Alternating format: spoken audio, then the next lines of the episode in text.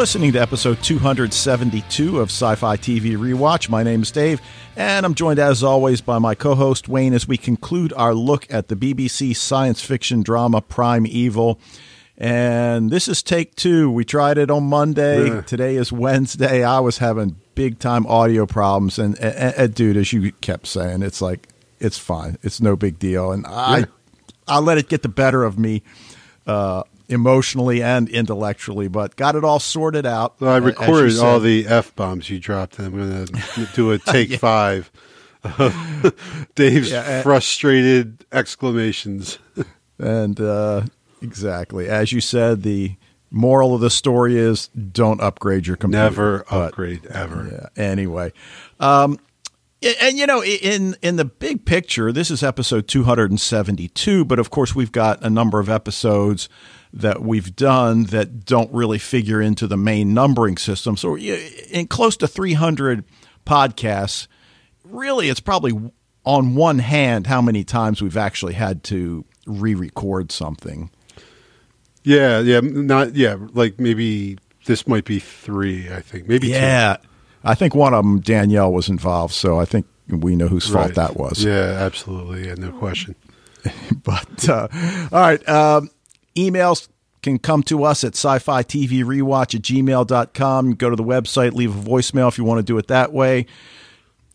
Tweet us at sci-fi TV rewatch and join the Facebook group and get into this discussions there. I think that's always the best approach. Although we'd love to hear your feedback so that we can talk about it on the air the way Fred touches base with us. All right. So, um, in terms of news, and this is really sci fi TV rewatch news, we mentioned last time we're going to take a look at the new Netflix arrival, The Haunting of Hill House, one episode at a time leading up to the arrival of Travelers. And we still don't have a date for when Travelers is going to drop. So we may be at like episode six, seven of Haunting of Hill House, and then Travelers drops. Well, we're going to stop Hill House deal with Travelers.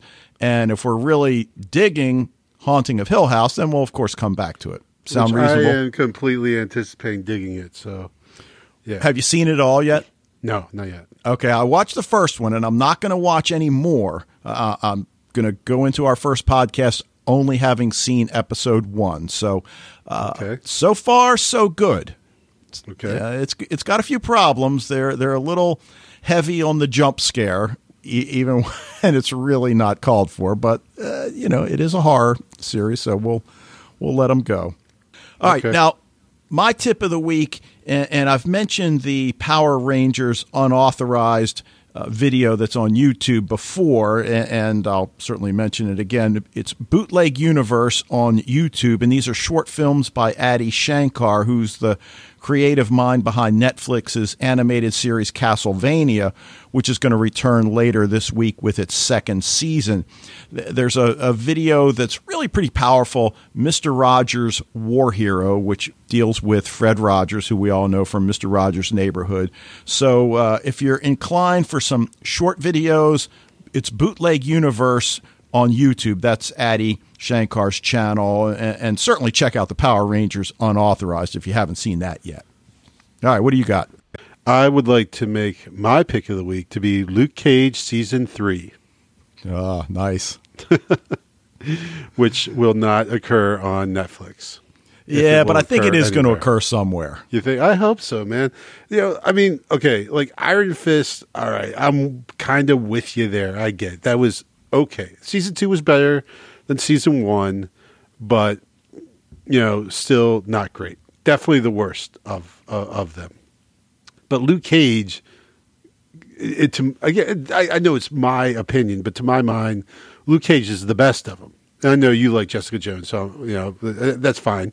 But I mean, to me, that was like the the music and the storytelling and the acting and everything just seemed to just be just totally jamming on Luke Cage.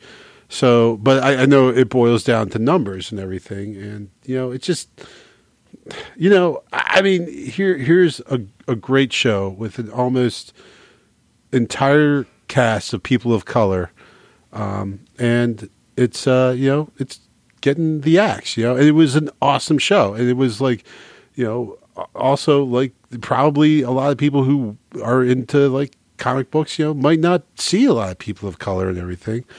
I just, you know, I don't know. It's frustrating, obviously. When and, and I, and I, I get like you know, like you know, Netflix isn't there saying, "Well, what does Wayne want to watch?" Like that won't make that we'll keep it if as long as Wayne likes it, you know.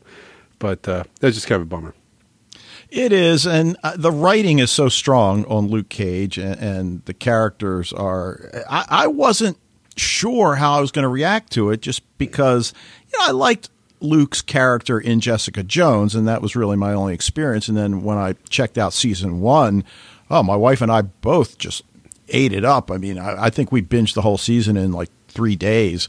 So I'm still of the feeling that it's probably going to resurface. It deserves a season three. I think anybody that's seen the first two would agree. Iron Fist, uh, I think you got to be pretty hardcore to think that it is deserving of a third season. Yeah, and we'll just nah. leave it at that. Yeah, no, Yeah, no think so one's no one's clamoring for season three of of uh, Iron Fist for sure. Yeah, as you know, much as I love, now I'm worried about Jessica Jones. I'm worried about Punisher. You know, like well, I think the big worry you should have is that it's going to require another streaming service added to your home entertainment system if you want to watch Right. more Marvel yeah, TV series. But anyway, let's uh, let's get to some Primeval. We got two episodes Okay. to talk about. First is episode 105, written by Chris Lang, who typically writes TV crime drama. Uh, directed by Jamie Payne, who directed 104, and this one aired March 10th, 2007. Dude, the, the interesting thing about this episode for me is that on the first watch, I downright hated it. I mean, maybe hate is too strong because there was a lot of things I liked, but I had just had it up to here with Connor and his idiot behavior over and over and over again. And I'm thinking, as Nick said in an earlier episode, this is arguably the greatest scientific discovery of mankind. And you're letting this moron make make these mistakes over and over again. Ah, oh, Dave, no, that's harsh. it- That's harsh. Well, it is, and and on a rewatch, I realized that wasn't as big a part of the episode as I thought it was. So that initially I was ready to give it a C plus. On a rewatch, I'm going with a solid B on 105. I, I, I did enjoy it. I think there's a lot there. Yeah. I, liked 105. I'll throw out there. I believe. Hold on. Let me check the bottom of my notes. I think I gave it an A minus. Uh, yeah. So, I I mean, obviously, yes. It, it's almost like two different episodes because the first part is very lighthearted, right? And you know, we see you know Connor loses Rex, and they're chasing him around, which I remember you saying like you weren't a big fan, which I agree with you. In, Connor's defense, I'm going to say this because when Abby left, she said, "Don't open the windows." At which point, I would say, "Why would he open the windows?" And I'm pretty sure when she leaves, like the window isn't open. But of course, when Connor leaves, somehow the window is open, though we never saw him actually open the window.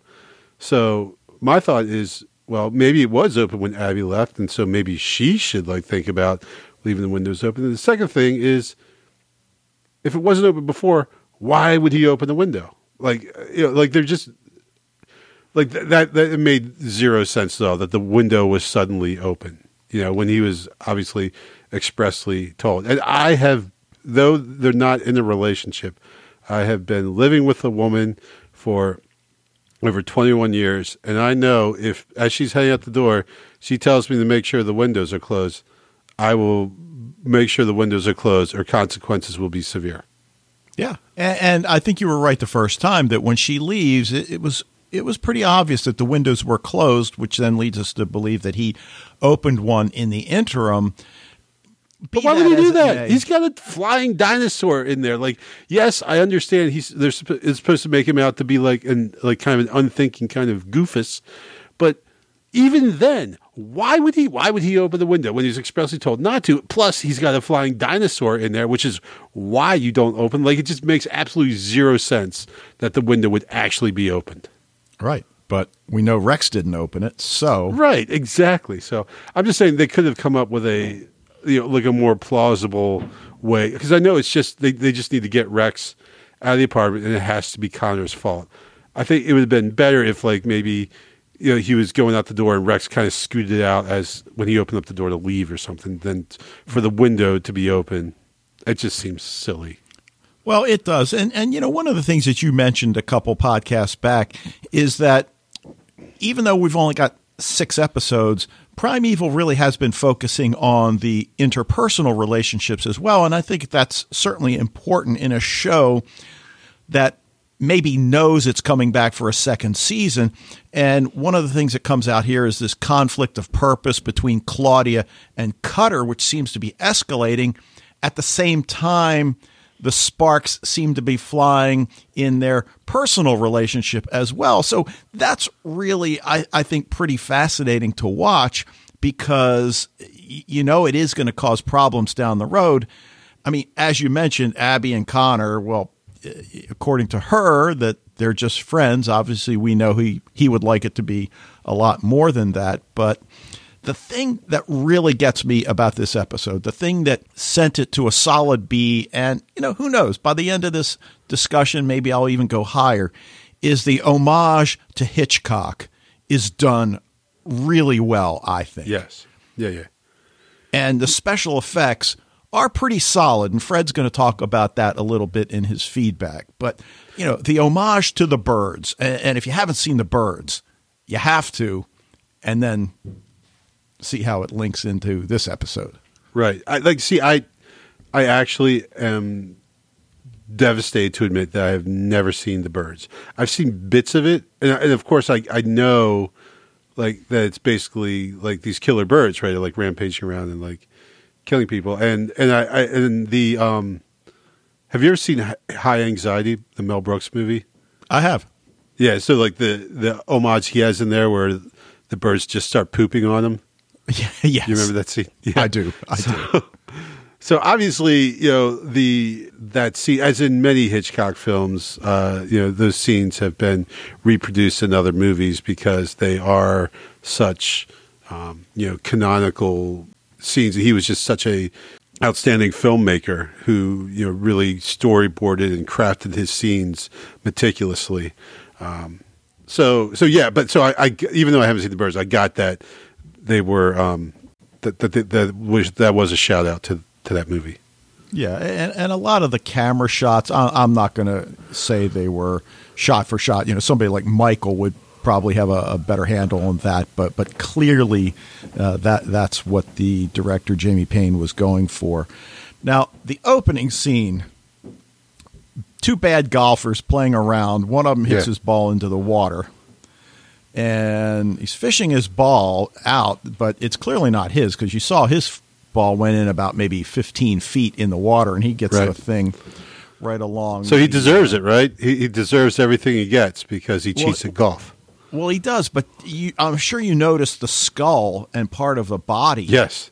Of what yeah. could be a prehistoric creature. He doesn't see it, of course, but it, it just again, is there some sort of an anomaly at the bottom of that pond? Uh, you know, I'm just after, after seeing the, the the pool episode, I'm like, don't put your hand in the water, dude. But that one clearly has been there for a long time. We don't know how long because the you know the the flesh is completely disintegrated. So uh, again, or eaten off. Well, right. Oh, well, that's a good point. Yeah, especially given some of the things we've seen. Um, you know, we mentioned Rex and the window at the apartment. So the search for Rex is, is, kind of the mini story here. Connor turns up the heat for Rex, but I think he has an ulterior motive, yeah, don't you, you think? think? I believe so. Uh, I no, believe just so. take more clothes off, Abby. if it gets too hot. Yeah, you know, like I you know, I agree. Hannah Spearritt is is very attractive, obviously, and you know, you're trying to build a you know a, a, fan base, and so having her walking around in her underwear might be a way you can do that. But I think they maybe have they went a little too far this time around. Well, and, and, she in fact seems exasperated at Connor. Perhaps that's she's also exasperated at the script each week that calls for her to do yeah. that. Yeah, um, exactly. Yeah, but the other thing I just picture Rex- her going at the read through. She's just like, really, again, seriously. Is Rex getting bigger? Uh, I don't know. I don't. I mean, I don't know. I didn't notice it, but I mean, I guess it doesn't matter in the in the big picture, but but we learned that Connor's been at Abby's a month, and the what's so cool is that at this point in, in 105, she's had enough, and he's playing the video game, and and at first I'm wondering whether it was going to tie into the plot of the story, but it doesn't seem to. No. But a- a- as we mentioned, the first thing she tells him before leaving to work out, she's got her little yoga mat, keep the windows closed, and he gets Nick's call, runs out, and, and of course, we see the windows open. Uh, How are you with Rex escaping and then flying into the back seat of Connor's Mini without him knowing it? well, was he on top of, or was he in the back seat? I thought he was on. Yeah, top Yeah, he went in the car. back seat. Oh, Yeah. yeah. I mean, you know, once you accept that the window is suddenly open for no good reason, then the rest of it is just icing on the cake. You know. Well, for me, the only positive that comes out of that scene is that mini he has is freaking cool. I love Yeah. it. I love the Yeah, color. the minis, are- minis are yeah. Yeah. So my buddy Now- actually had a mini in high school. Wow. Uh, yeah, yeah. I mean, he he's always had like cooler stuff than everyone else, but yeah, like no, I no one even knew what they were then. It's pretty sweet. So, and then we get to the end, and, and Abby tells Connor that he can stay, but he's got to perform chores for a month. And, and of course, he thinks she's kidding. And she's like, no. But then she tells him she likes having him around as a friend. And of course, we, we've all been in Connor's position at some point. So even Not though she's kid. saying as a friend, we're hearing something completely different. And I'm sure he is as well. Yeah, he's kind of more like Jim Carrey in Dumb and Dumber. So, so you're saying there's a chance? All right. All right. Well, the, the bulk of the story is the attack of the birds. And as soon as that golfer pricks his finger in the woods, I mean, we've seen this before with the little kid, and Yeah. we know where this is headed. And, and, and I what did he prick his finger on? I guess a bush as he was Like, was there a nurse in there with like one of those things when you give blood? Like, you know, like he's just like, oh, you know, like. I Well- I'm gonna stop. I'm gonna stop. But six episodes, and you, you you've done this twice now. So I, I guess I'm thinking you're going to the well a little too often. We Right. get it. These dinosaurs are attracted to the scent of blood, and then we've got that cheesy chase scene where we know generally what's chasing him, but we don't see it, which is very Hitchcockian. He he did that all the time, so Right, right. that's pretty cool. You, you, the fear and the terror for the audience is based on the reaction of the the person that's in Yeah. danger. I- I- of course, we we think it's a pteranodon, right? Because Exactly. like that turns out to be the the apparent uh, monster of the week at first. Yeah. Right. And, and I mentioned at the beginning, you know, this growing conflict professionally between Claudia and Cutter. And, and, and of course, Nick and Steven are investigating the golfer's death. And, and Claudia tells him that Lester's getting a bit impatient. Don't make me take sides. And obviously, we know what side. Well, I shouldn't say we know what side she would pick because as as we get towards the end, I'm not sure. I mean, she certainly keeps Lester in the dark as long as possible about mm-hmm. certain things, but she's really been placed in a difficult position. And again, I guess that's part of the you know the edge of of the series is knowing that she's in that no win situation. Yeah, well, I don't know if it's, no win, but I mean, she's she she is you know kind of caught where she wants to uh, even putting aside her obviously um, increasing personal feelings for Nick. she's in a position where she wants the team to be able to to do what they need to do and to give them the freedom to do their job, but also then being a part of the bureaucracy that also has certain rules and expectations as well. Um, and then just and being constantly kind of dragged in different directions by those two opposing forces. Well, you wonder how quickly does Lester think some of these things can be taken care of. These are freaking dinosaurs, dude. Well, well, he's just you know he is kind of you know as as the stereotypical public servant is just kind of like let's just put out fires as they occur and hope for the best, you know. And uh, you know, and and Nick is like, listen, we we've we've got to do more, right? Because if we can't just go chasing around, because ultimately something really big and bad is going to come through, and and that's going to be very big and bad, um, which we actually see that in the next episode, right? Oh yeah, oh yeah. Now, the team discovers the aerial anomaly, and, and therefore they realize this is likely an aerial predator. I mentioned Connor and the window, and we've talked that out. We don't need to do that anymore. But he drives up, and he's condescending to that military guard when he shows him his all access pass. And I'm like, come, come on, dude. It's I, I don't know. It just Well, uh, see, see, see here, here- here's here's what I, I kind of actually what I kind of liked about it because Connor, in, in some respects, does represent like us, right? Like we talked about how in like Doctor Who, like the the companion is kind of like us because we can't be Doctor Who, we can't be Steven or Nick Cutter, but Connor.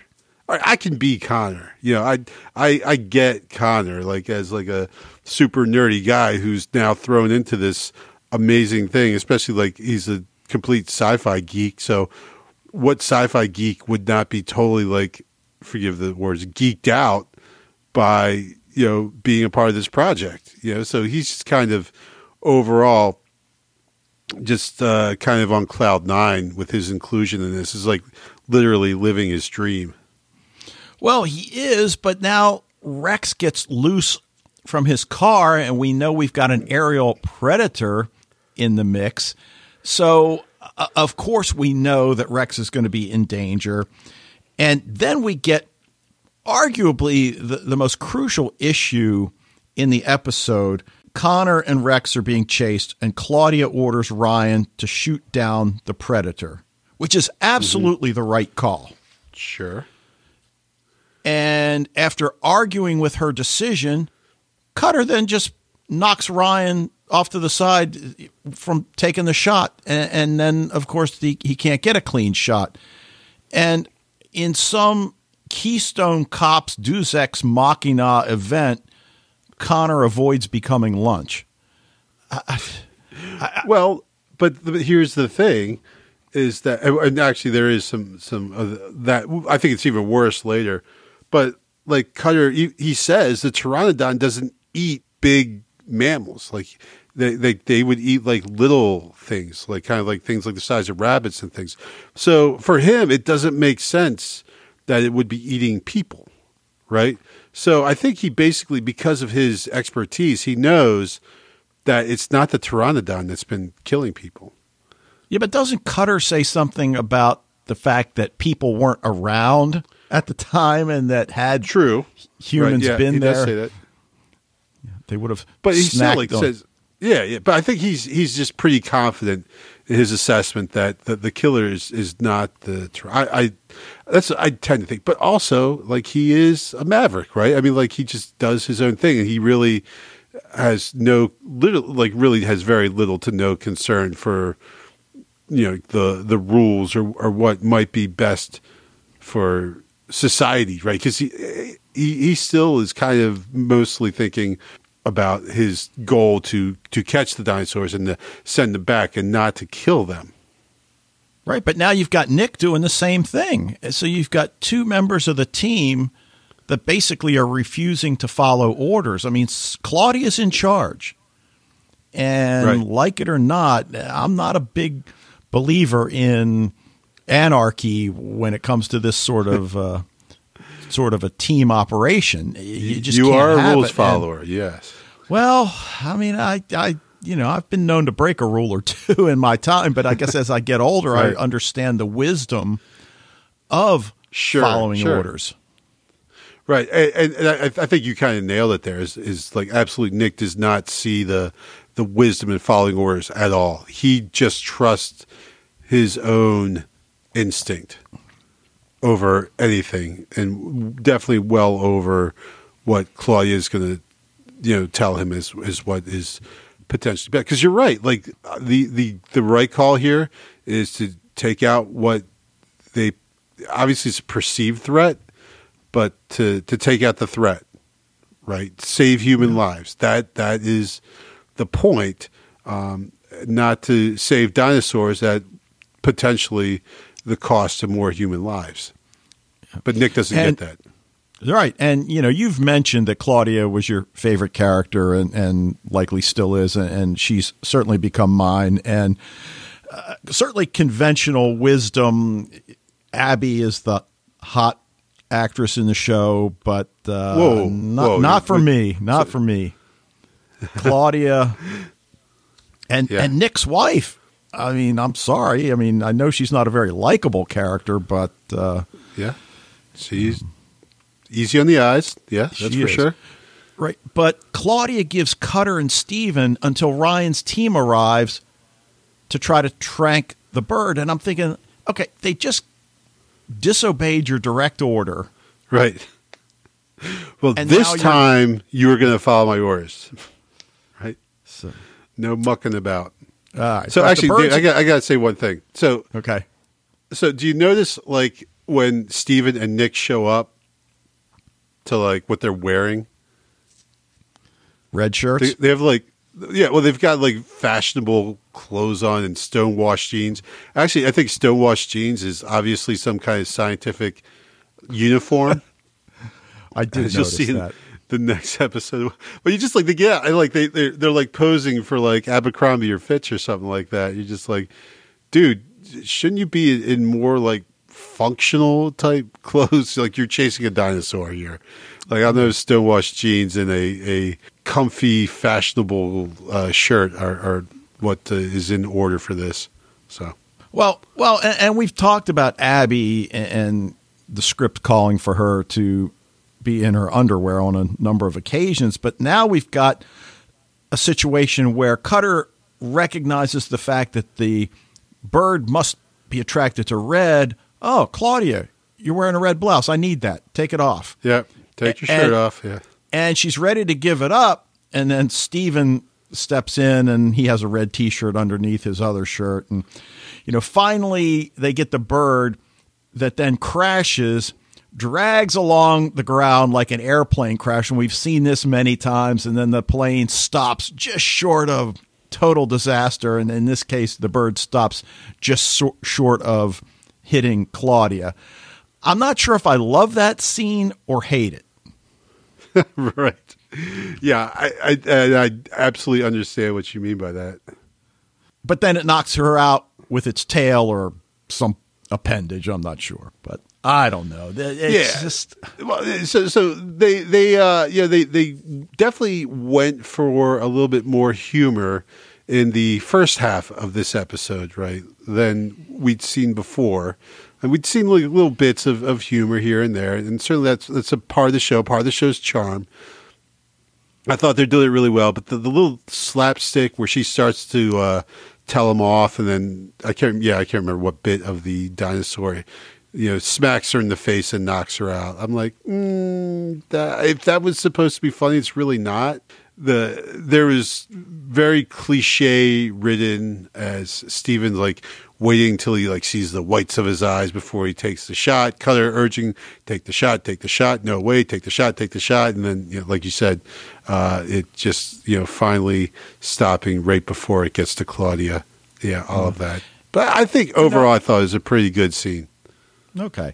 And you know, and, and we've talked a little bit about the show maybe not knowing exactly what it's going for. I guess I feel like it should be a little more serious more of the time than it is but but then again you know as critics which is essentially what we're doing here I, I- think we really should judge a show for what it is not what we think it should be so you know we, we run that that fine line but I, I guess what I also love is Claudia's attitude all the time. Like you mentioned that it was supposed to be a funny line, and, she does get a lot of great lines, and, and her delivery is spot on.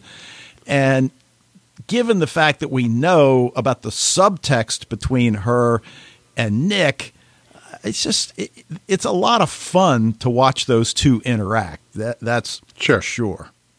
And then we get them back at the hotel. They come close to kissing. It looks like, and then of course he's doing the doctor thing with a light, and he says, "I have absolutely no. I've seen him do this on ER." But the big reveal is that she can't see. Well, they they, they have her a- hooked up to, so she got hit. I guess so. I guess there, she might be slightly concussed or whatever, but so they have her hooked up to like air and an IV and everything, which seems a little extreme for getting like hit in the head. You know, it, it- you know, Well, it yeah, seems like I very agree. TV ish, as in, oh, she really is hurt or something like that. Well, and then we see the spilled blood bag from her IV, and and of course we know where this is headed Yeah. because they've gone to this well so often. And Sure. really, this is a big nod to Hitchcock's The Birds as they crash into the glass windows. Yeah, and, yeah. and it is especially frightening because we know she can't see. And she ends up giving up her red blouse after all as the birds crash through that well, well, well, well. There's glass. there's um, Silence of the Lambs, right? When she Yeah. like, goes to get the killer, and and he's got the, um, he's got the night vision goggles on, and she can't see anything.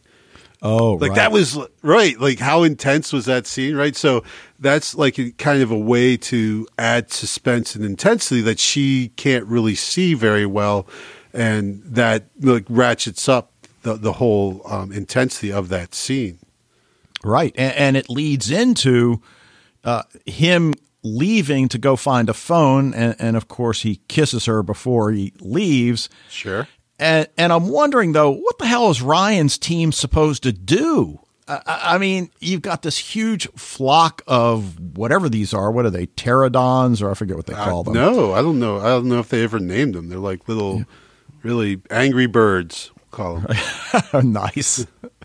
but uh, you got the birds coming in through the chimney, and Claudia, uh, her sight is slightly returning. But I love the fact that she uses one of those ancient golf clubs that's in a Yeah. display to swat them out of the air. And I'm thinking, ah, that's pretty cool. Ancient golf club knocking down these ancient reptiles. Okay, I like it. Um, yeah, limited effectiveness, but okay, nice. Uh, Nick Nick meanwhile is using a MacGyvered flamethrower to knock him out of the sky, and I think Fred brings that up in his feedback as well. So Again, Fred- seemingly with limited, like there's a whole swarm, and you're like kind of taking the ones out in the fringe one by one, while like you know Claudia's in there, you know, facing the swarm. So right, like right, not so impressive as a uh, as a weapon.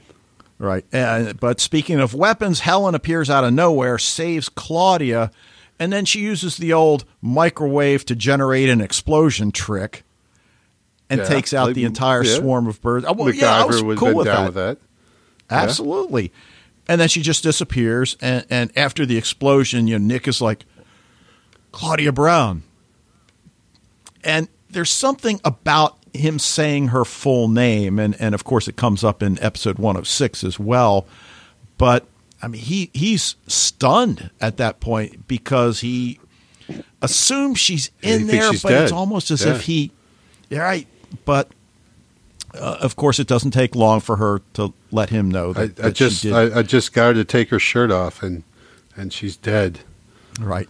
So they send the big bird back through the anomaly, and, and Claudia tells Cutter that Lester doesn't know any of this is going on. I'm thinking, like, how can he not know this is going on? You'd think somewhere somebody would have called something in. I mean, it is 2007. We did have the internet. We Yeah, did everyone's have cell cell phones. phones. Yep. Yes. So um, I'm not sure, but did you notice? But they don't have Snapchat though, so Uh, good point. But did you notice Abby jumps for joy into Stephen's arms I did notice that. Yes. as the birds go through and everybody celebrates? So maybe there is hope for that crazy couple yet. Although No, there's not, a little not, bit of not a. based on what happens next episode. I don't think. I Uh, think no, Stephen, I think you got some Stephen's burned. to do, boy. yes. Episode 106, written by Adrian Hodges, who wrote 101, 102, and 103, directed by Jamie Payne, 104, 105, and 106. And the season finale aired on March 17th, 2007.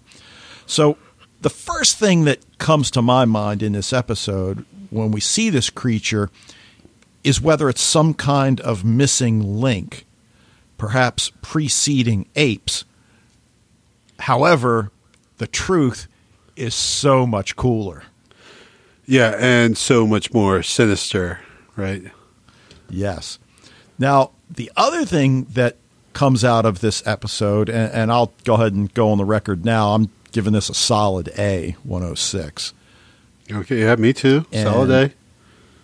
And the idea that the timeline has been altered because Claudia's been erased. So, Yep. one of the things we have to consider why only her? And what Yeah. exactly happened to erase just her from the timeline? And then the, the other thing we see, you know, the relationships Claudia and Nick, Helen and Nick, Connor and Abby, Helen and Stephen, but it all ends up with that timeline thing, um, which I'm still not exactly sure how to explain it all, you know? There, there's so, you know, I, I mean, we talk about like little things uh, affect. Like, so have you seen Doctor Who yet? I have. Okay, so like that was like a big theme of the last Doctor Who is that little tiny changes can have severe consequences in the timeline, you know. Whereas, but a lot of other theories of time is that like, or time travel, and again, like, the, like theories. I mean, in, in like the sci-fi world, is that um, you know the timeline is resilient and will reset itself. You know, however, like no matter really what you do, like basically what was meant to happen is kind of going to happen anyway. So we don't know which of those is because you're right. Like everything else is pretty much the same. Everyone's still there. It's just Claudia's gone. And Nick is the only one that remembers her. Right. Well, because Nick was in the past, right? Right, right. And so, like, he wouldn't, as as goofy as it seems, like he wouldn't have changed because he was kind of out of the timeline. I guess when the change occurred, I don't know if that's a thing, but uh, but yeah, Right. but Uh, certainly, like know- everyone else thinks he's a complete nut, and and they're going to continue because he's obviously not going to let this go. Right. Now, the opening scene, I think it's kind of a sweet scene. I mean, she comes to see Nick ostensibly to map out their next step. And of course, they talk about, you know, predict, contain, but also figure out why. But it, it doesn't take us long for the, the subtext to emerge. And Yeah. she asks, Well, Is he still twice in love? now, so that's a thing. That's right. Well, I, and I love the fact that he dodges that question about whether or not he's still in love with Helen. Right. And- well, you ask me that at the end of the episode, sweetie. Oh wait, Okay. you won't be able to. all right And, and again, we mentioned her lines and, her attitude uh, always being so much fun. Well, sexual harassment in the workplace is serious business, she tells him as she walks out, clearly smiling to herself. So Right. I really yeah, like that. smiling, but like you know, I mean, that's hard to watch nowadays. you know, it's like, well, right. But like if she said that today, like Nick would be crapping his pants. He'd be like, "Hold on, let me call my lawyer. I, I didn't mean it." But she mentions nightmares, and we see that later in the episode, whether they're nightmares, you know, daymares, or whatever you would call the, you know, these these uh, visions that she would see during the day, and and you start to wonder, knowing what we know about the end of the episode, are these dreams somehow the future bleeding through into her reality before she disappears. I mean, we don't get an answer, but that's certainly something that, that I thought about. I, I love that whole thing about time bleeding through or, uh, you know, dimensions bleeding through because Yeah, I, I don't really absolutely. have another answer for it. Right. Yeah. Well, yeah, we don't know. I mean, it, it could be. I mean, she just went through a pre traumatic thing. So, you know, obviously, if she were not able to sleep, that would be completely understandable. It could be PTSD. But when we take in context of by the end of this episode, she's the only one who is erased, it seems to me quite likely that that has something to do with it. Well, yeah, but she seems to have a certain prescience about it. She, she says she has a bad feeling about Nick and the others going into the past, as if she senses maybe not herself being erased. You know, maybe she doesn't see it in those exact terms, but that she sees their actions having a serious consequence on herself. And it's just something that she can't really articulate what it is. I mean, when she's looking in the mirror in the bathroom, it almost seems as if she's looking at an anomaly in the mirror. Yeah. I mean, Right, right, right. Yeah, absolutely. That was crazy, right? Right. So, uh, as an opening, they're throwing a lot at us, which is always a good thing. But yeah, that's good. we, we see a lot about the relationships here, and, and they really do tie into you know the overall story arc. Abby's giving Connor tips on how to talk to girls, but uh, obviously we know he's still hung up on her. She must know that he's hung up on her, which makes us question her judgment letting him stay there, or maybe not. Maybe she just wants him to come out, be bold, tell her what he really feels, and go from there because, you know, he's really just been kind of dancing around it. You know what I mean? Yeah, yeah, because definitely. on well, the one hand, yes. right? I'm, well, look, these people are being paid by somebody, right? The dude can afford a room somewhere. Well, I uh, I don't know. Like, he's a student. He's working for the government. I don't know if that necessarily means he's making any kind of bank, but yeah, we assume that he he should be able to pay for a room somewhere. But you know, why would you? Well, now Helen shows up to talk to Stephen, and, and this is a pretty. No, hold on before scene. before we go any further because I just have to mention. Um, I can't remember if it was this scene or earlier when um, Abby's wearing a shirt that says "Cherry Bomb" on it, Oh, I saw that. like the Runaway song, right? Uh, that's what I assumed. Yeah, I, I thought that was the coolest like detail. I'm like, oh my god, that is that's the best shirt ever. So Yeah, I mean, you mentioned Anyway. Nick and Stephen's uh, wardrobe, which uh, leaves a little bit to be desired. But Abby's, she's always got the coolest outfits for sure. Yeah, I mean, I'm not big on Connor's uh, gear, but uh, anyway, no, you just want to slap that little half out of his head, you know, just like all right. get that out of here. But you know, we we do sense that there's something that we don't know about in relation to Helen and Stephen. I mean, they go for a beer, which first of all seems so out of character for Helen, who always seemed so serious, so businesslike. She would never take time out to go to a restaurant, to go to a bar, to have a beer, but that is what we see although she's got an ulterior motive. She wants a, a meeting with Nick and Lester and claims to have some answers. We learn that he was apparently her student, and then when she kisses him on the lips as she leaves, I missed that. And, and of course, our alarm Oh, bells dear. are going off. Yeah, Yes. So- yeah, Steven, All come on. So it certainly seems as if they were having an affair. We, we get that verified at the end of the episode. Yeah, But Helen is staying. She goes to the house she shared with Nick. You could have redecorated, she tells him. And, and Claudia, of course, seems to be a bit caught off guard when she finds out about that. And we know Helen is just trying to, you know, stick the knife in and, she's and just it around. so mani- like. So we saw, you know, Nick went and found her in the past, and what does she do? She takes off her clothes and jumps in the water first. So she's like kind of like leading him along, like, and part of it is like sexually trying to lead him by the nose. That's why I like that scene where she's basically like, you know, are you going to come to bed with me? And he's like, nope. You know, and I think that's the point where he finally because he he was confused, right? Like he, he like Helen had been gone all this time, and she was his wife. He he still de- obviously felt you know like loyalty to her, attachment to her, but and now she's back and and she's trying to play him, and he knows she's trying to play him and trying to you know use sex as a weapon. In the words of Pat Benatar, another chick band reference. Here we go. That uh, that he's just I'm, he's not having it. You know, Like no, Right. Like, and, and I admire that that that strength that I absolutely would not have had. If, if, if I were Nick, I'd be like, "Yep, okay, let's go." Right. And, and, and, you know, we talked about Claudia coming to see Nick ostensibly to talk about their plans, but it was really to talk a little bit about the relationship. And then we get that scene where Helen confronts Claudia, but it's really about her relationship with Nick. And, and we're certainly wondering, well, is she jealous? And I love the fact that Claudia doesn't let her intimidate her. And Helen is pretty damned intimidating. I'll give her that. She A- she and- is no no question. And, and Claudia's just like, you left him. So shut the hell up.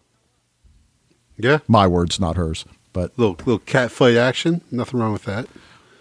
But yeah, But- and, and but like you know, Claudia is going to stand up. Like, and it's funny because well, not funny, but I mean, you know, like you know, she has basically just met Nick, and and so their relationship has progressed pretty quickly, and now she's actually at the point where she's you know willing to stand up to Helen for Nick, and and then you know, of course, before Nick goes through the anomaly at the end, you know, she gives him like a, you know, like a really, really. I mean, this is like the real kiss. Like finally, between these two, this is like the one.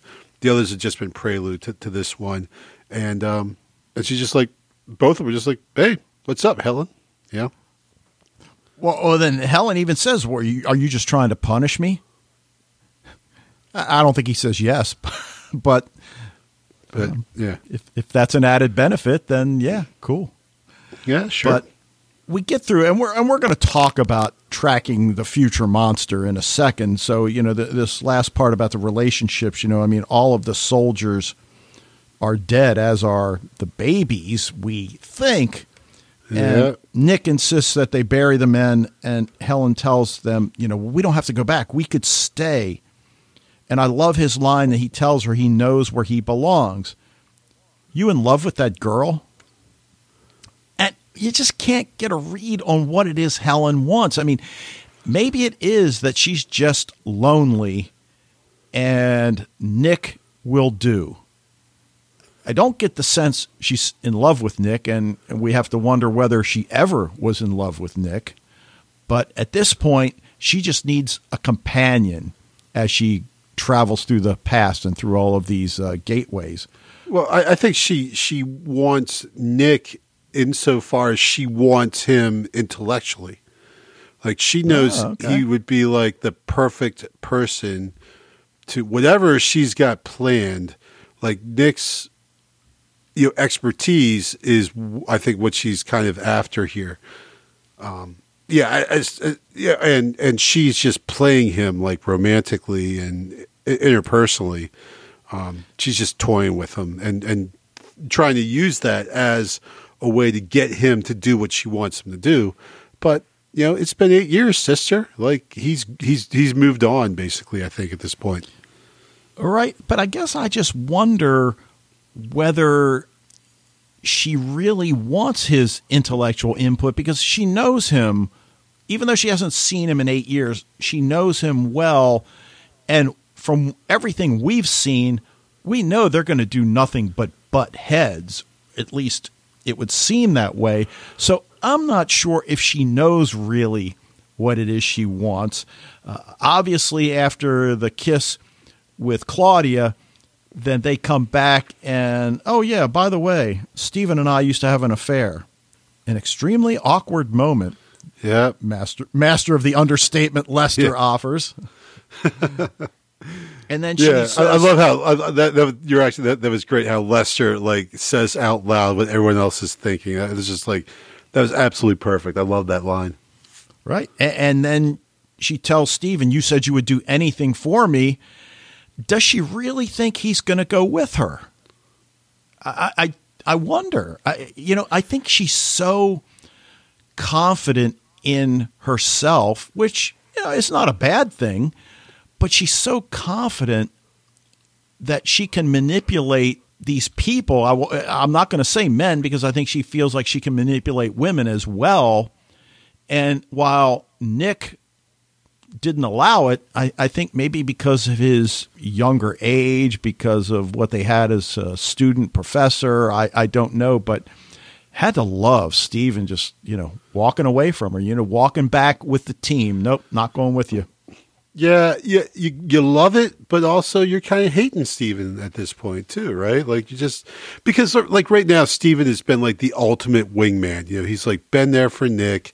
He's he's like the action guy. He's you know when you need something done, Stephen's the guy who will do it. And now to find out that at at one point he was you know having an affair with uh, with Helen, which again, it was a long time. And Stephen's a young guy now, and it was at least eight years ago. So he was, you know, very young back then, probably just a kid. So, you know, we don't necessarily blame him 100%, but that bond between him and Nick has been such an important part of this team. And now you just know that that bond is just gone now, you know? Yeah. And you wonder, can it be repaired? Look, I didn't really plan on continuing with season two because of so many other things that that we need to watch. But I've got to watch at least a couple episodes in season two. And oh, you uh, will want to watch season two, my friend. I know, I know, but uh, you know, so so we learn about you know the traces of bat DNA that these creatures seem to have, but it, it all leads to a meeting in which Helen tells them that they're being attacked by a creature from the future that has human levels of intelligence and supernatural abilities to stalk its prey. And again, the CGI in this episode, and really throughout the whole season, has been pretty strong. But I couldn't help by, by, but by think, 2007 standards. Yeah, like yeah. If you tried to pass but, this off today, I don't, I don't know if it would, it would, it would fly. You know. Yeah, you're, you're probably right. I mean, but I, I couldn't help but thinking about the creature in Alien. That oh yeah, I, I oh, mean, oh yeah, uh, totally. That this, so. absolutely is is um, you know I, won't say based on, but certainly strongly influenced by the uh, the creatures from Aliens. No question about it. Right now, she essentially tells Nick that I don't know it came from the future 100%, but you know, logically, as she describes it, that you know it found its way into the Permian age and then into the present, and you know it seems to make sense to Nick and the others. So I, I figure if it makes sense to them, then then I'll go along for the ride there. right, but, uh, but but this is like where like really where now this is this is really where the show like kicks it up like so everything up to now has been like pretty interesting months of the week, but now all of a sudden this stuff of the future becomes so much of the overall arc, not just for the next season, but for like the rest of the series. And um, this is really where it, it all of a sudden the show just really, really steps it up. And now it's like, wait, not so we got not only dinosaurs, but also now the ability to travel into the future. And it honestly looks like not a super great future, as there are like these, you know, killer bat creatures around. Which, if the killer bat creatures around, doesn't seem like there there's there's going to be like a lot of humans around. You know? Well, Nick, and I guess this crystallizes the impact that this news has had on him because he immediately says, "No, we got to kill it," which is obviously a departure from everything he said up to this point. And he's concerned about it changing the past and the present as it relates to this creature. And we we get what he means if if this creature gets into the past and wipes out an entire species, then what impact? And and you brought up the Doctor Who episode earlier that that one little thing can have a huge ripple effect. Well, what could wiping out an entire species you know, how would that impact things? So, um, sure. I, I love. that's what I think. Like he he goes wrong here with his thinking is that like you don't need to wipe out the entire species, but you really do need to kill all those babies right now. Like. I, I know that sounds callous and they're just little tiny creatures, but oh my god, like these things, you can't have these things running around. And like you can't. Are you like seriously? You're going to take them into the prehistoric past? Like who knows what? Like what consequences could that have for the rest of history if you do that? Like, that is just mental. I just was Well, against I- that decision. Well, I love uh, Nick's line to Stephen as they're you know, basically figuring out what the hell they're going to do. We need a bigger gun. Yeah, And I'm thinking, like, all right, again, master of the understatement number two. yeah, right, But- right. A- As they're trying to figure out what to do, did you notice Helen? She's just leaning against a tree, casually eating an apple. Right. and I've, I- you know, I, I, she's such a great character because you're never sure You have no idea. whether to hate her or whether to admire her for everything she's learned and accomplished these last eight years. Yeah, but I think we're pretty much on the hate part of that by the end of this episode. Yeah, know? we are. I mean, I know what you're saying. I mean, uh, you know, we see Connor get attacked by the beast, but Abby comes to his rescue, and then when she's about to be attacked, Stephen shoots at it and it runs away. And uh, again, I love Connor thanks her for saving his life. Well, I had to. You haven't paid this month's rent yet. Yeah. And on the one hand, Wait, wait. could have Was he paying rent line. in the first place? Like that, Uh, that, that was what surprised know. me about that line. Yeah. Yeah, but uh, you know what's going on with their feelings. Uh, you know, I don't know. It, it's just fun to speculate with the the three of them. But you know, they find its lair, discover that it's given birth, and you know, you mentioned these babies, and I, I forget. I think there were five or six, but uh, Yeah, right. We don't know. They should have counted them, or they should have just done them right then and there. well, right, and we know that at least two survive, and we don't know whether or not there is a mother because they recognize that the one that they killed was a male, but uh, you know this is a future alien species of sorts, so who the heck knows what evolution has done? But I, I think we all know that uh, there are still beasties Yeah, no, from no, the no, future. The, the mother gets killed by the dinosaur, by the the Right. mamand. So- So, so yeah, so yeah. I mean, like, by ultimately, both parents are killed because, like, it's, uh, Nick kills the one, and then the dinosaur. Well, not the dinosaur. The the mamand, whatever the the big thing from episode one kills the the mother. But then we get one of the greatest scenes in the series. They're in the future, and Helen asks Nick to take a photograph her, of her. Yeah, And as he does, he realizes that he took the photos of her that they found on her camera right, that first time. which is the camera he's holding in his hands. Right. But then he says we arrived five years before the first time we came here. We created our own past. And I'm thinking, all right, dude, now you're losing me. How do you know that it was five years? Exactly. Right. Right. No So I'm way. not of sure if. I, I don't know if I missed something or what, but okay, um, I'm I'll go along for the ride. And Uh, as that- the monster- feels like smacks of deleted scene. well, that could be absolutely. And then we watch the monster picking off individuals.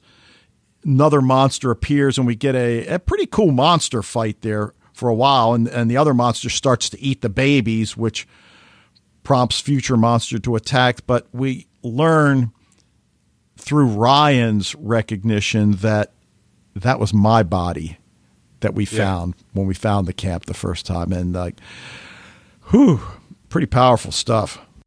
A- absolutely. When we see, like, it's, I mean, like, really, when when Nick took Nick took that picture, that was you're just like, whoa, you know. And and when you realize that they've created this, as you know, we talked about in Dark Cloud, this kind of like time loop here, um, where they're actually creating their own history.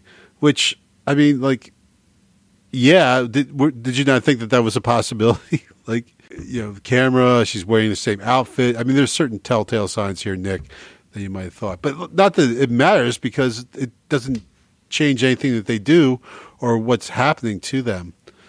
Um, you know, the question though is like, so at, at the end of this, Helen has escaped once again. Uh, two of the bat babies are stuck in the Permian, or I don't know, stuck. I guess they could always maybe find their way back to the anomaly they came through. And Claudia is snuffed out of existence, never existed. No one knows who she is. So, what's the causality here? Right. They say something we've done has changed the past. Okay, what? And, and Right. why? Why just Helen? I mean, I, I- I mean, why just Claudia? And and I guess realistically, we'd have to assume. Well, it's going to turn out to be more than just Claudia, but I guess we'll see. Um, And then you know the anomaly starts swirling, and at the end, does Nick go into the anomaly? Are we led to believe that's what happens? There's no clear cut answer, but that would certainly be a pretty cool way to start season two. Yeah, absolutely. Well, I mean, so yeah, great place to start season two because they've just, been- you know, can you imagine how pissed everyone would be if they it got canceled after this episode? Like, because you're just like, ah, they just set up all this stuff, and like, really, so um, yeah, they definitely set up loads of stuff for season two, um, and they can really now again, like you know, we talk about the ability, like as we said at the end of Dark, the ability to go like anywhere now. Not only can travel into the past, but there's this aspect of the future involved as well. The possibilities are endless. Cool. All right. Well, uh, anything else you want to bring up that we haven't talked about? We never talked about uh, Stephen eating the poop in episode five. Yeah. Yeah, and Connor enjoying watching him do it. Right. Well, and, and all the you know the soldiers being like, like Ryan was just like, that's that's not right. yeah, that was good. But it kind of reminds me Steve- of, of. Oh, go ahead. Sorry. No, I was just going to say, and Stephen does it as if it's just, you know, part of the day. No, no big deal. do. Yeah. Some poops, just take a little bit, stick it in your mouth, see how, you know, swirl around, get a little Chardonnay with it, maybe. I don't know. No, it, it reminded me of that scene in, in Jurassic Park where Laura Dern, uh, there's that sick dinosaur, and she just like reaches her hands into the big pile of poop, and they're just like, ah, you know. I guess if you're a professional, that stuff just does not bother you so much. Okay. Well, let's go ahead and hear what Fred had to say. And he really uh, had to go to great lengths this time because he was traveling to the States and he still managed to get his feedback in. So here's Fred from the Netherlands. Hello, Dave and Wayne. This is Fred from the Netherlands with some feedback for Primeval, Season 1, Episode 5 and 6. Perhaps I sound a little bit nasal, like Wayne last week. I have a nice cold brought back from the from the US. Last 10 days I was uh, in the US uh, traveling uh, to Minneapolis and San Diego. Firstly, for a fan convention, a convention uh, Earpapalooza in Minneapolis and secondly in San Diego. Wow, what was that a weather difference? This is Sci-Fi TV Rewatch uh, podcast, so we should talk about the weather first. In Minneapolis, it was actually snowing a little bit, though, but it was snowing, and San Diego was uh, nicely warm, and you could walk around in a t-shirt. It was a big, big temperature difference. So back in the Netherlands now, with a nice cold and a nice jet lag. It's uh, 4:30 in the morning, and I'm going to record my feedback for uh, Primeval. Because on my flight from San Diego to Atlanta, I watched episode five, and from Atlanta to Amsterdam uh, six. I didn't have much pr- trouble with Atlanta, Dave. Fortunately, uh, I was expecting a lot of bad things to happen after uh, you uh, gave some advice uh, last podcast, but it was okay. So, what did I do in Minneapolis? I uh, visited Earpapalooza, and it was actually my really first big fan convention. And not that I'm that much of Wynonna Earp fan, but it was nicely attached to my genetics conference in San Diego. But wow, this was such a blast. I'm not going to talk about Wynonna Earp here in this podcast, but it was really, really a nice experience.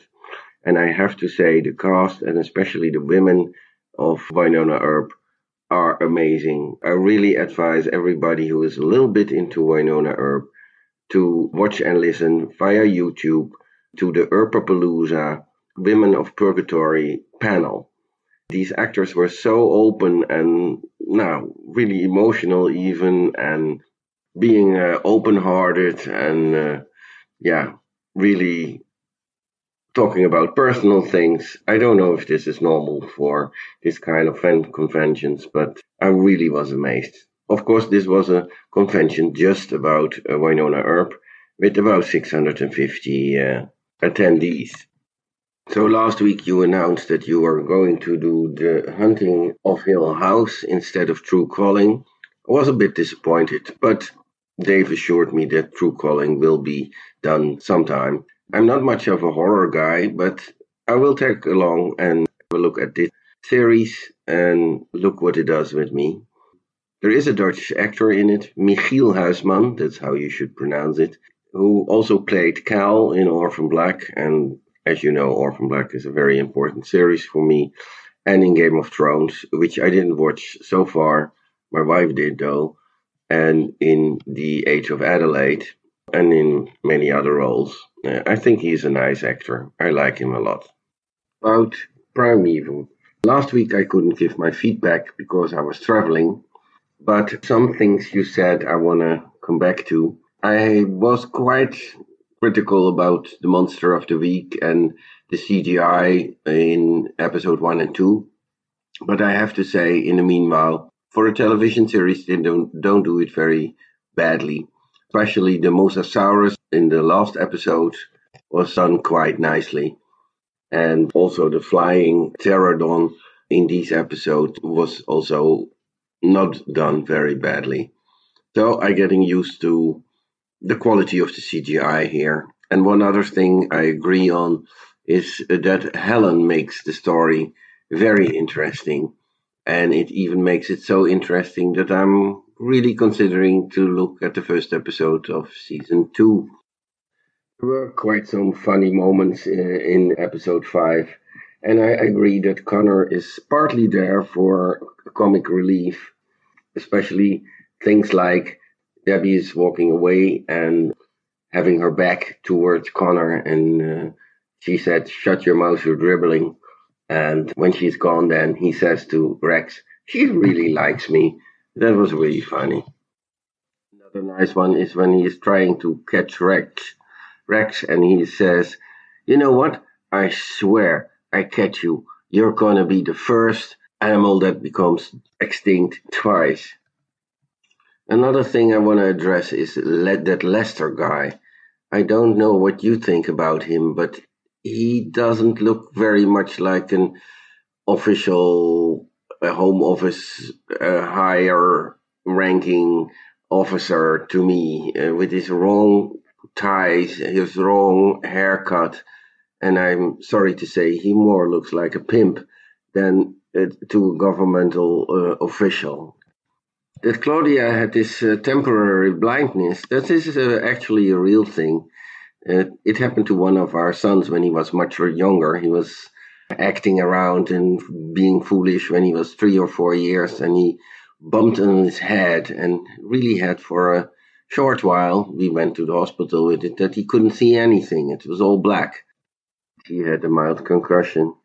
I had some nitpicks about this episode. It is too coincidental that when Cutter is uh, wanna uh, make a phone call just in the second before that, one of these uh, ancient birds is cutting a telephone cable. Another one is that Claudia should take her shirt off because it's full of blood, and uh, these uh, ancient birds are chasing her because of that. But her trousers are full of blood as well. So that was a little a nitpick uh, as well. And when Cutter is using the the, the burner from the ambulance to burn these uh, animals, they fall from the sky and completely flat and completely burned just by uh, a second uh, of uh, of heat. I think it was too much. Another one is when Helen and uh, Claudia are running from that room full of birds. They close the door, but after a while the door opens by itself again. Course, for storytelling, this is is nice, but was also a little bit strange. So for episode six, I have to be short because I'm already talking uh, too long. Of course, I give a gave a little uh, feedback on Earpapalooza, but nevertheless, I, I liked episode six a lot. The only thing I was thinking, who is shipping who?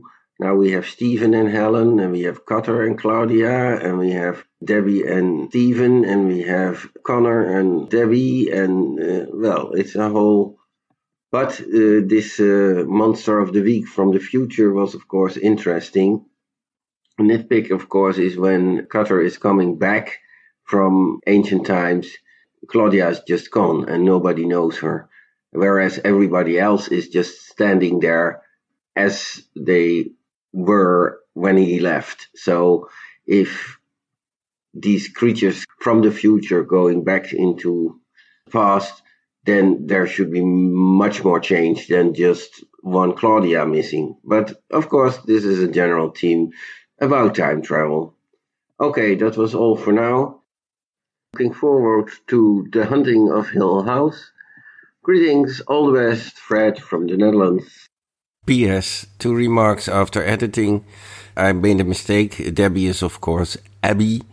And the second remark I wanted to make that Claudia as well as Helen are, of course, strong women.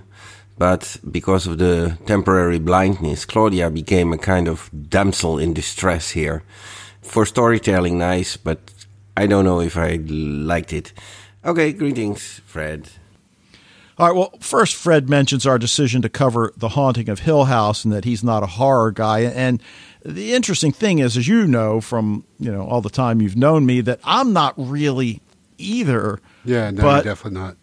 But we all have to come out of our comfort zones and try new things. I would have never thought I would like Van Helsing as much as I do, but here I am loving it. And you know, he brings up True Calling with Eliza Dushku, and and that's still in the queue. Uh, at some time, I know we're going to take a look at it. But yeah, now, we might, or by spite, maybe we'll never look at it, Fred. How you like that?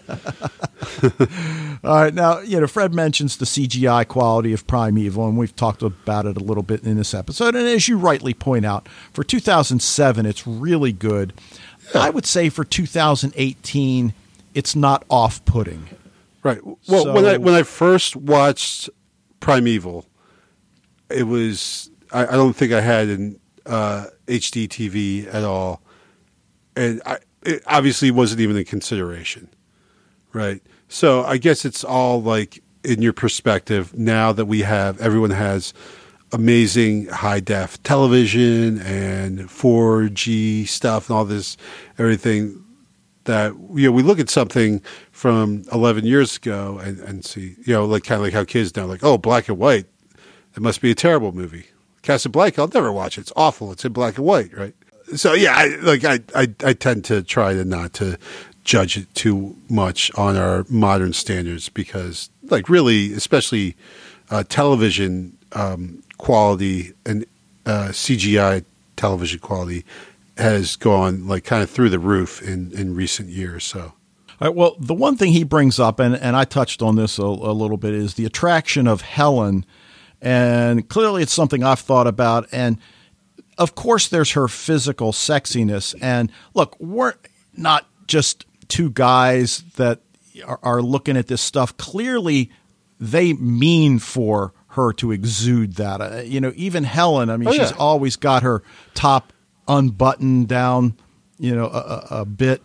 But I think my attraction goes far beyond her just being a bad girl because she, she, clearly is a bad girl. I mean, she's a, she's a serious She's a serious scientist who's discovered something remarkable and doesn't trust other people to do the responsible thing. And while we can question her methods, for me, at the end of the day, there's a lot that she's right about. So for me, it's the intellectual as well as the physical that, that is so attractive about Helen.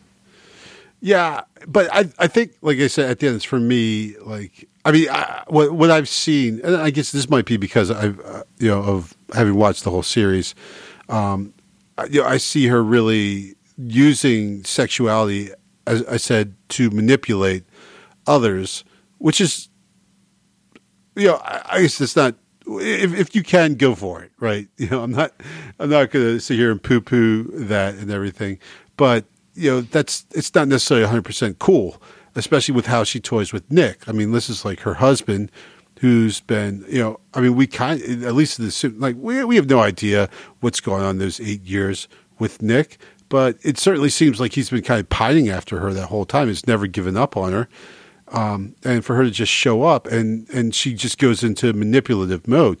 It's none of this like, oh, you know, and, and also the fact that at any time over those eight years, she could have dropped by and said, Hey, Nick, I'm actually still alive. No worries. I can't stick around for long. Just want to let you know I'm okay. None of that. So, you know, like, just her manipulative nature is just really like, re- like out there. And especially at the end of this episode where it's just almost galling. And it's a, a little pathetic too. Like her attempt to get Stephen to, to come back with her. It's a little sad, you know, because it's, it's clearly like a last ditch attempt and and Stephen gives her the Heisman. You know, uh, Fred mentions Lester that he could use a wardrobe makeover, and, and I'm certainly thinking like Lester. It's 2007, not 1987. So, yeah, I'm not sure who picks his suits, but Fred's got some. I love it, man. I, I dig it. I, I, I love his clothes. I love how uh, how he dresses. All right. Well, I'm just going to address the blood on Claudia's clothes when she's yes. inside the golf club being attacked that is the by thing. a bird because right. by all rights she should have taken her pants off. I mean, they had right. far more blood on them than her blouse. Yeah, she she right. Yeah, she she was rolling all in that blood. Well, it was on her skin, obviously too, probably. But you know, Nick was just really determined to get her to take her shirt off. That's like twice in one episode. Yeah, he didn't realize she had like three or four more. right, it, exactly. But, Damn it. Uh, now, in terms of missing Claudia, and Fred says he's still not sure. You know, how that can be the only change. And I certainly agree. And the fact that Nick's the only one who remembers her. Um, I mean, I suppose, I think, as you said a few minutes ago, we explained that because he's the only one who went back. But Fred also brings up Claudia as a damsel in distress, and, and I never really get that vibe, especially when she's whacking the pterodons with the golf club. I, I guess I feel like, on the one hand, Claudia is a bureaucrat that's kind of moving into field work. And that while she doesn't have a natural inclination, she is a quick study. And even though she has some of her orders countermanded and ignored, uh, you know, being part of the team in the field is something she is adapting to and you know, I mean, everybody has to save somebody at another time, but but I guess I don't see her as a damsel in distress. You're right; she's not a, a damsel in distress per se. But I think, as I said before, that they just use her temporary blindness as a way to kind of ratchet up the intensity. Yes, and that's fine. That's fine because she, but, but, in in my opinion, rises to the occasion and does everything she can do right, with her right, limited resources. Exactly, but with her limited resources, she does not have the ability to save herself. Ultimately, she needs, in this case, ironically, damsel distress saved by another girl. Right? She needs Helen to save her. Nick is out there putzing around, inventing little blowtorches that are almost completely ineffective, while while she's in there fighting for her life. You know, um, and it's Helen who comes to save the day, which is just dripping with irony. So there is a bit of that damsel in distress element there because she, if if Helen doesn't show up, uh, clearly Claudia would not survive. Well, that's true. So, and then finally, Fred brings up the the shipping angles, and look, I think for most of us, the Claudia and Nick relationship was something that was you know relatively appealing and interesting. But now I don't know. I, am not really feeling anything else because uh, look, I, I like Abby, but I don't necessarily ship her with Stephen or Connor. So, well, again, now, I mean, you know, Stephen is completely burnt. Like I said before, he's burned. Like, there's no way Abby's going to go anywhere near him now.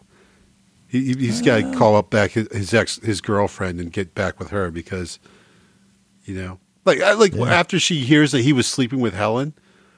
I know, like, dude, chicks do not abide that stuff, man. No way. But he is the ba- he is a bad boy though. Yeah, he's he, a good he, bad boy. You're right. He is that. Actually, you know, I didn't consider that because that does add to his bad boy cred. Um, so that, that could potentially make him more desirable. But Abby doesn't seem like to be someone who kind of goes for that kind of stuff. You know? Yeah, but on the other hand, I think she has worked with Stephen long enough to know that you know at his core he's a good guy, and that as a student eight years ago, he had Maybe an affair longer. with his attra- right, maybe longer. He had an affair with his attractive professor. Uh, You know, I, I- think the the Stephen she knows now counts for more than that. I, am. I'm just saying, maybe maybe it's just me and my experience, but I, I feel like that that is something most women would not like just kind of blow off. yeah, you're probably right. That would So- that would be like definitely something that would affect how they saw that person. We'll see. Maybe not. All right. Well, Fred, thank you as always. Glad you're back home, safe and sound. Glad you had a great time in the United States. And, and uh, as you uh, mentioned to me, you found the weather in San Diego a tad bit more climatic than uh, Minneapolis. but uh, Who would have thought? as it may. yeah, who would have thought? So, all right. Well, we'll go ahead and leave it there. That's going to do it for this episode of Sci Fi TV Rewatch. We want to thank you for joining us. Love to hear what you think about Dark, Primeval, Travelers coming up, uh, anything going on in genre TV. Encourage you to join the Facebook group, share your thoughts with the Sci Fi TV Rewatch community. And if you're already a member, spread the word. Emails go to sci fi TV rewatch at gmail.com. Voicemails via the SpeakPipe tab, which you can access through the website. And we'll be back next week to take a look at episode one of Netflix's horror series, The Haunting of Hill House. But until then, You know, Dave, I have to admit, I, am more than a little disappointed in our failure to record uh, something Monday night because you know what? Han Solo, he wouldn't give up before a job's done, would he?